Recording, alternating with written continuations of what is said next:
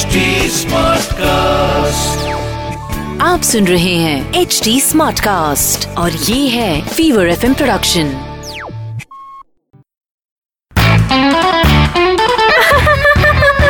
हंसा Hansa production चाहे थोड़ी कोड़ा को हंसा हंसा प्रोडक्शन डीजे वाले Hansa I loves the dhokla so Hansa Hansa production.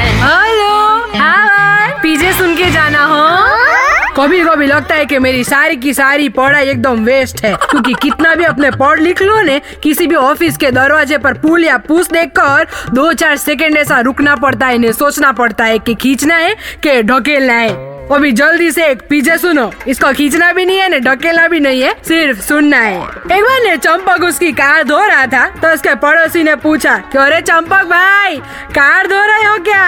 तो चंपक ने बोला हो।